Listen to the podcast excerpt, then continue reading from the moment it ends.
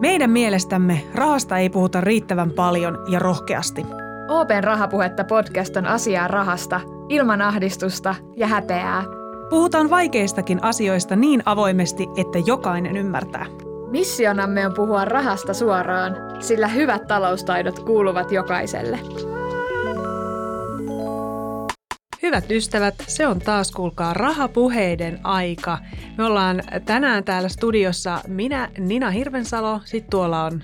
Ää, minä, Susan Orviski, hei vaan jälleen. Ja kohta paljastamme vielä, että kuka täällä on meidän lisäksi, mutta ensin haluan esitellä teille päivän aiheen, joka, hmm, onkohan se pelkkää rahatyyppien höpinää, joka ei liity minun elämääni millään tavalla. Sitä minä pohdiskelen, kun äh, puhun Euriborista. Hmm. Mä luulen, että me voidaan varmaan tässä vaiheessa jo todeta, että tämä ei ole mikään kauhean turha aihe, koska... koska... Kaikki puhuu tällä hetkellä Euriborista. Joka Just toinen niin. otsikko mediassa on, että Euribor sitä, Euribor, Euribor tätä. tätä. Kyllä se nyt jotenkin liittyy meidän kaikkien elämään. Kyllä, ja me tehdään tästä kokonainen podijakso, joten mä luulen, että meillä on aika paljon asiaa tänään tästä. Mutta tota, äh, mulle ja Ninalla ehkä ei riitä tästä asiaa niin paljon. Tai... Ky- kyllä mä voin siitä puhua, mutta ei siinä mitään järkeä ole. Joo, vähän sama juttu. Mä, mä oon vähän ehkä kujalla tästä aiheesta, mutta onneksi täällä on ihminen, joka ei ole niin kujalla. Tervetuloa suojaus- ja sijoitusratkaisujen asiantuntija Tania Pajunen. Yes, oikein paljon kiitoksia. Kiva olla täällä ja puhua siitä Euriborista. Euriborista. Intohimoinen Euriborista puhuja on Kyllä. paikalle. No, alo- voiko aloittaa vaikka hei ihan heti, mennään syväpäähän. Voitko kertoa sille lyhyesti ja selkeästi, mä en tiedä onko siihen olemassa lyhyttä ja selkeää vastausta, Yritetään. että mistä sana Euribor tulee ja mikä, mikä siis Euribor on? Sillä ihan rautalangasta vääntää. No niin, siis Euribor tulee termistä Euro Interbank Offered Rate. Ja tämä on nyt meidän tota, koko euroalueen yhteinen päivittäin julkaistava viitekorko. Ja sitä käytetään yleisesti lainojen ja talletusten viitekorkona. Eli suurimmalle osalle esimerkiksi sieltä asuntolainasta tuttu korko. Ja jos mennään vähän kuitenkin syvemmälle, niin se mittaa itse asiassa korkoa, jolla eurooppalaiset pankit saa lainattua toisilta eurooppalaisilta pankeilta varoja ilman vakuuksia siihen omaan luotonantoon. Ja nämä Euribor-korot perustuu sitten näihin eurooppalaisten pankkien välillä toteutuneisiin kauppoihin ja tarvittaessa annettuihin noterauksiin – Eli näitä varoja, mitä pankit sitten lainaa toisiltaan, niin ne lainaa eteenpäin edelleen meille lainanottajille tätä Euribor-korkoa korkeammalla korolla, eli ne lisää siihen oman marginaalin. Ja näin muodostuu nyt sitten meidän asuntolainojen maksamat kokonaiskorot, eli meiltä velotetaan Euribor-korkoa ja sitten sitä lainakohtaista marginaalia. Eli, e, eli se, on nyt siis, se on nyt siis joku hinta? Se on hinta, kyllä. Ja ja, ja sitten joku Mulla määrittää sen niinku, hinnan niin kuin niin. määrän. Et me päätetään, että nyt tämä hinta on tämän verran. Kyllä, eli tämä on niin kuin tapa, jolla niin kuin pankit pystyy luotettavasti ja riippumattomasti lainaamaan yksityishenkilöille ja yrityksille rahaa ja ottamaan vastaan talletuksia. Että meillä on tämmöinen julkinen yhteinen euroalueen viitekorko, eli Euribor. Niin ja Euribor nimenomaan, nimenomaan euroalueen, eli Jenkeissä niitä ei Euriborit kiinnosta. Ei, siellä on sitten omat korot. Okei, joo. Se on hyvä, että meillä on kokonainen jakso tästä aikaa, koska okei, no jos me lähdetään niinku syömään elefanttipala kerrallaan, eli sä mainitsit tuossa justiinsa, että asuntolainathan on se, missä niin kuin meille suomalaisille Euribor-terminä tulee kaikkein tutummaksi. Et puhutaan niin kuin Euriborin liikehdintä vaikuttaa asuntolainoihin. Puhutaan niistä ihan kohta vielä enemmän, mutta nyt mä ensimmäisenä kysyn, että siis onko tällä Euriborilla nyt sitten jotain vaikutusta kuluttajahintoihin? Että onko juusto kalliimpaa, koska Euribor tekee jotain? Tämä on oikein hyvä kysymys, koska nythän puhutaan kuluttajahintojen noususta, niin. eli vaikeammalla termillä inflaatiosta. Mm. Ja sitten puhutaan näistä Euribor-koroista ja molemmat nousee nyt yhtä Just aikaa. Näin. Ja nämä kaksi asiaa on kyllä kytköksissä toisiinsa, mutta itse asiassa tällä korkojen nostamisella Euroopan keskuspankki pyrkii nimenomaan hillitsemään tätä hintojen nousua. Ai jaa, eli Euriborin nostolla pitäisi olla vaikutus siihen, että se juusto ei menisi niin kalliiksi. Just näin, kyllä. Okay. Eli tämä hintatason pitäminen vakaana on yksi Euroopan keskuspankin tärkeimmistä tehtävistä ja se tavoittelee inflaatiot, noin kahden prosentin inflaatiota. Okei. Okay. Ja koska silloin kun inflaatio on matalalla, hinnat nousee maltillisesti, meidän talous kasvaa, työpaikat ei vaarannu ja rahan arvo pysyy vakaana. Ja tällä hetkellähän se inflaatio, niin kuin sanoitte, että olette mediaa seurannut, niin laukkaa jossain yhdeksässä prosentissa. Me ollaan euroalueen kaikkien aikojen ennätyslukemissa. Ja Mikä? Juusto on sen takia kallista kaupassa. ja tota, tähänhän nyt syinä on ollut tämä pandemian jälkeen. Talous lähti piristymään tosi reippaasti. Meillä energiahinnat mm. nousee ja on hirveästi erilaisia tuotantohaasteita.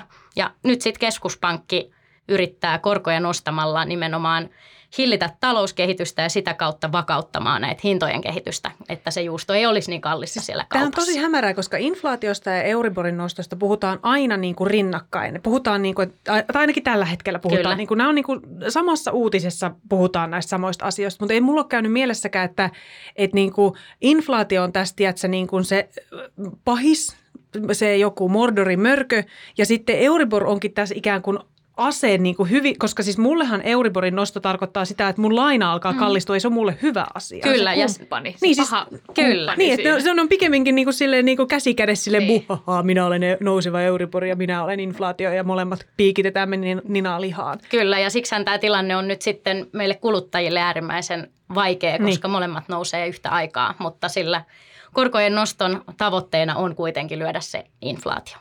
Oh. Tämä oli aivan uutta. Hyvä. Ja tähän vielä haluan sen verran, että itse asiassa keskuspankkihan ei pääse niihin, sillä ei ole näppinsä pelissä niihin Euribor-korkoihin. Se ei niihin pääse koskemaan, vaan keskuspankilla on vielä kaiken lisäksi tämmöinen oma korko nimeltä ohjauskorko. Ah, tuossa mä oon kuullut. Kyllä, joo. varmasti tuttu termi. Ja tämä on nyt sitten keskuspankin määrittämä korkotaso, jolla se lainaa itse asiassa rahaa pankeille. Ja kun keskuspankki muuttaa tätä omaa ohjauskorkoaan, niin sitten se muutos välittyy niihin meidän Euribor-korkoihin. Eli keskuspankki ei voi suoraan vaikuttaa Euribor-korkoihin, vaan se ainoastaan ohjaa niitä sillä omalla ohjauskorollaan ja sitten viestinnällä siitä, että mitä se aikoo tehdä. Meidän täytyy varmaan tehdä meidän kuulijoita varten somekanaville nyt jonkinlainen vuokaavio tästä, että lähtee niin kuin keskus pankista lähtee niin kuin ohjauskorko bling Kyllä. kohti näitä muita pankkeja, joilla on se Euribor-homma bling, ja sitten sieltä lähtee niin kuin bling kohti meidän asuntolainoja, koska tämähän on aikamoinen himmeli. Kyllä, mm-hmm. just näin. Miten muuten nuo asuntolainat, nyt, nyt kun tuli puheeksi, Joo. niin äm, miten tämä liittyy meidän asuntolainoihin? Miten tämä vaikuttaa niihin? No Eli se tulee nyt sit sitä kautta, että meillä Suomessa yleisin asuntolainoilla käytetty viitekorko on se tuttu 12 kuukauden Euribor-korko. Mm-hmm. Eli sehän tarkoittaa nyt sitä, että 12 kuukauden välein se meidän korko sillä lainalla aina tarkistuu.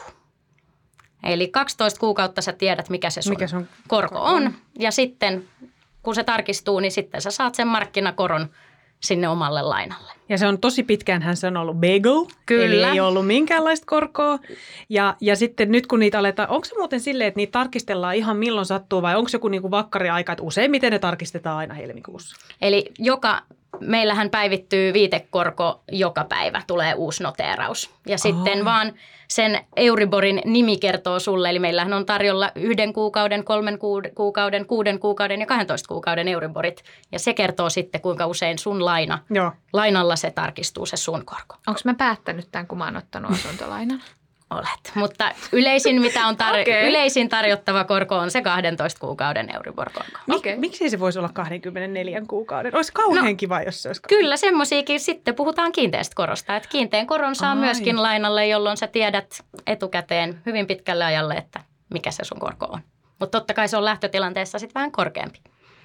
Niin, niin, että sit siinä ei ole sitä, että jos se meneekin sen alle, niin sulla sit ei ole sitä etua. Kyllä, sit sä et siitä hyödy, mutta... Niin, mutta sitten siinä on se turva, että se... Niin. Juuri näin. Se on potato, potato. Mutta eikö mm. Suomessa kuitenkin valtaosa asuntolainoista on siinä 12 kuukauden Euriborissä Kyllä, Joo. valtaosa on siinä, mutta sitten meillä on on osa, jotka ottaa kiinteän koron tai sitten on niitä korkokattoasiakkaita, jotka haluaa varmistaa, että se ei nouse jonkun tietyn tason yläpuolelle.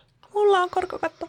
Mm. Miu, miu. Eli Minä myös. Te olette... Sinäkin olet hankkinut. Mä otin meidän podin jälkeen. Okei, okay, hyvä. No niin. Meillä on Eli jaksokorkokatosta. Nyt niin- teidän niin... ei tarvi olla huolissaan siitä, että kuinka pahasti tässä vielä käy. Joo, mä oon mm. ihan onnellinen, että se tuli hankittua silloin. Mutta se oli silloin, nyt tämä menee vähän eri, eri suuntaan, mutta silloin kun me otettiin tätä asuntolainaa tähän nykyiseen kämppään, niin puolisoni oli sitä mieltä, että koska meillä on kahdessa osassa se, se, tota, se laina, että, että siihen kalliimpaan osaan otetaan tämä katto. Ja mä olin silleen, minä en tiedä mikä tuo on. Mutta jos ei hirveästi maksa, niin otetaan vaan. Niin. Nyt mä oon silleen, kiitos, kiitos viisas puolisoni. Kyllä, kiitos, nyt voi laittaa ajattelin. kiitokset sinne.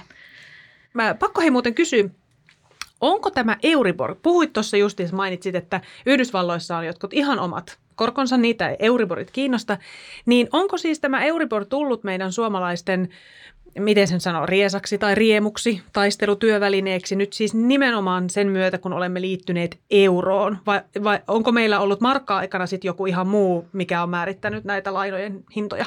Joo, just näin. Eli markka-aikana meillä oli Suomessa ihan oma Helibor-korko, eli Helsinki Interbank Offered Rate. Se oli hyvin vastaavan tyyppinen, mutta nyt sitten euron myötä niin meillä on euroalueella yhteinen Euribor. Joo, ja se on siis kaikissa euromaissa. Kyllä. Joo. Öm, nyt tulee tämmöinen niin tosi pieni kysymys. En valmistaudu hyvin. Mutta tota, mm, miksi se Euribor on nyt sitten heilahtanut? Et se oli tosiaan tosi pitkään siellä nollissa. ja ihmiset niistä. tottu siihen, että se on mm-hmm. Se oli tosi, tosi pitkä. Ja jotenkin ajateltiin, että se ei voi edes nousta sieltä. Että se oli sitä niin kuin normaalia. Hyvillä mieli voit ostaa sijoituskämppiä, niin. koska korot ei koskaan nouse. Niin. Ja, näin. ja nyt ollaan sitten vähän ehkä niiden sijoituskämppien kanssa silleen, mitäs nyt tehdään, kun nämä korot lähtee nousemaan. Miksi se nousee? Niin. Joo, kuusi vuotta, yli kuusi vuotta saatiin nauttia tällaisesta ajasta ja nyt sitten huhtikuussa kääntyi Euribor-korot positiiviseksi ja tämä on taustalla, mistä jo puhuttiinkin, mm. niin inflaatio, eli se hintojen nousu on karannut käsistä ja Euroopan keskuspankin on keksittävä jotain ja yksi keino on just tämä korkojen nosto. Ja se inflaatio lähti nyt siis sen takia, koska korona-ajan jälkeen niin yhtäkkiä niin kuin talous alkoi käymään ihan hullun kuumana. Ja Kyllä, siihen niin... ei oltu ihan ehkä varauduttu Joo. ja sitten kysyntä kasvoi yhtäkkiä, hinnat nousee. Olisiko siihen edes pystynyt varautumaan mitenkään, kun toi oli aika yllättävä kuitenkin. Eihän, nyt, mm. eihän me nyt osata ennustaa, että tulee joku pandemia ja tulee sotaa ja tämmöistä. Mutta kai siihen nyt jotenkin olisi voinut vähän varautua. Niin, tämä on just tätä, että sitä on jälkikäteen hyvä miettiä. Mm, mutta niin kyllä, kyllä, et, kyllä se on etenkin tämmöisen epävarmoina aikoina, niin kyllä se eteenpäin katsominen on oikeasti se on aika mm. vaikeaa. Miten muuten, eh, siis onko toi Venäjän hyökkäyssota vaikuttanut tähän inflaatioon? No on, totta kai. Sillä on myös, niin kuin, meillä on energiahinnat nousussa, mm. meillä on hirveästi erilaisia tuotantohaasteita ympäri maailman ja niillä on vaikutuksensa totta kai myös siihen, että hinnat nousee. Joo. Öö, no, ähm, okei. Okay. Puhuttiin siitä, Euribor oli pitkään nollassa. Sitten sille on tapahtunut jotain. Mitä se Euribor oli viime vuoden lopussa. Mitä se on nyt? Mitä sillä on väliä, mikä se numero siellä on? Onko se, onko se tällä hetkellä semmoinen niin kuin kiva numero? No sanotaan, että viime vuoden lopullahan me oltiin edelleen, 12 e, kuukauden Euribor oli negatiivinen. Se taisi olla joku 0,5 prosenttia negatiivinen. Ja tällä mm. hetkellä me mennään jo noin 1,9 prosentissa.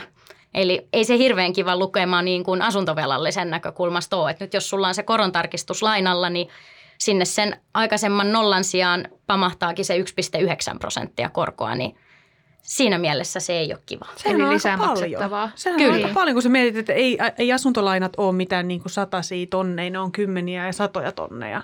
Kyllä, se, niin se, se alkaa jo tuntua aika monen lompakossa. No kuinka ylös nämä voisit nousta? Että onko siinä olemassa mitään, no korkokattoa, mutta onko olemassa niinku yleensä Euriborissa sellaista kattoa? Vai no ei, se ei niille, vaan? eihän niille kattoa sinänsä ole olemassa, mutta ei tässä nyt ehkä siis, kyllähän ne on, on ääriskenaarioita, että ollaan käyty kymmenissäkin prosenteissa, Oho. mutta Oho. ei sitä nyt tällä hetkellä ehkä todennäköisenä pidetä, mutta ei, ei sille periaatteessa mitään ylärajaa ole, mutta eihän sekään ole taloudelle hyvä, että – että sitten se menee niin kuin sinne 10 prosenttiin. Mitä silloin on pitänyt tapahtua, että se on noin korkea? Niin.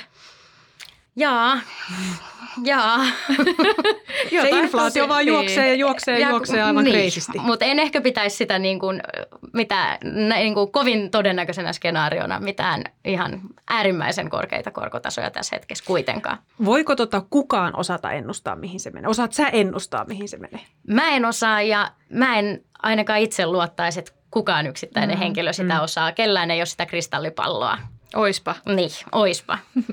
Kaikki on hyviä arvailemaan, mutta ne on arvauksia. Mm.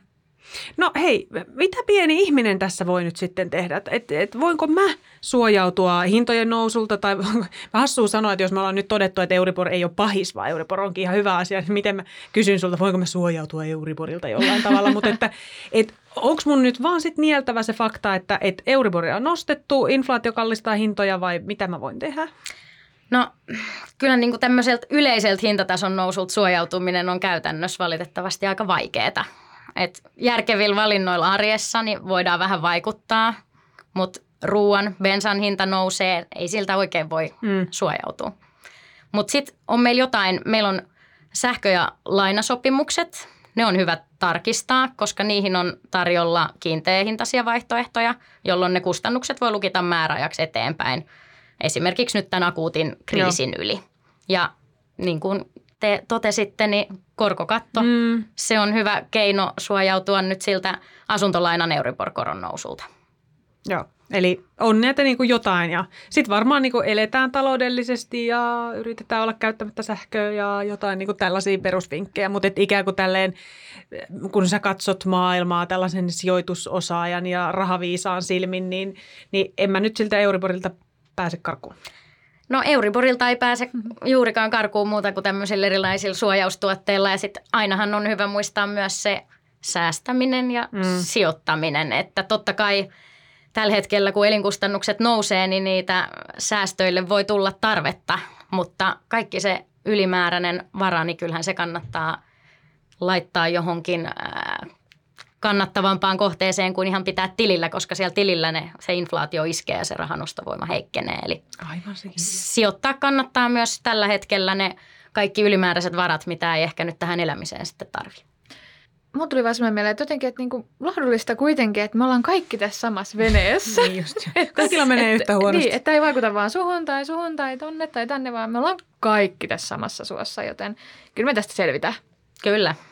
Hei, ihanaa. Kiitos Tani, kun tulit vähän avaamaan, että, tai vähän ja vähän aika paljonkin, että mikä tämä Euribor ja miten se vaikuttaa meidän kaikkien arkeen. Kiitos paljon. Kiitos tosi paljon.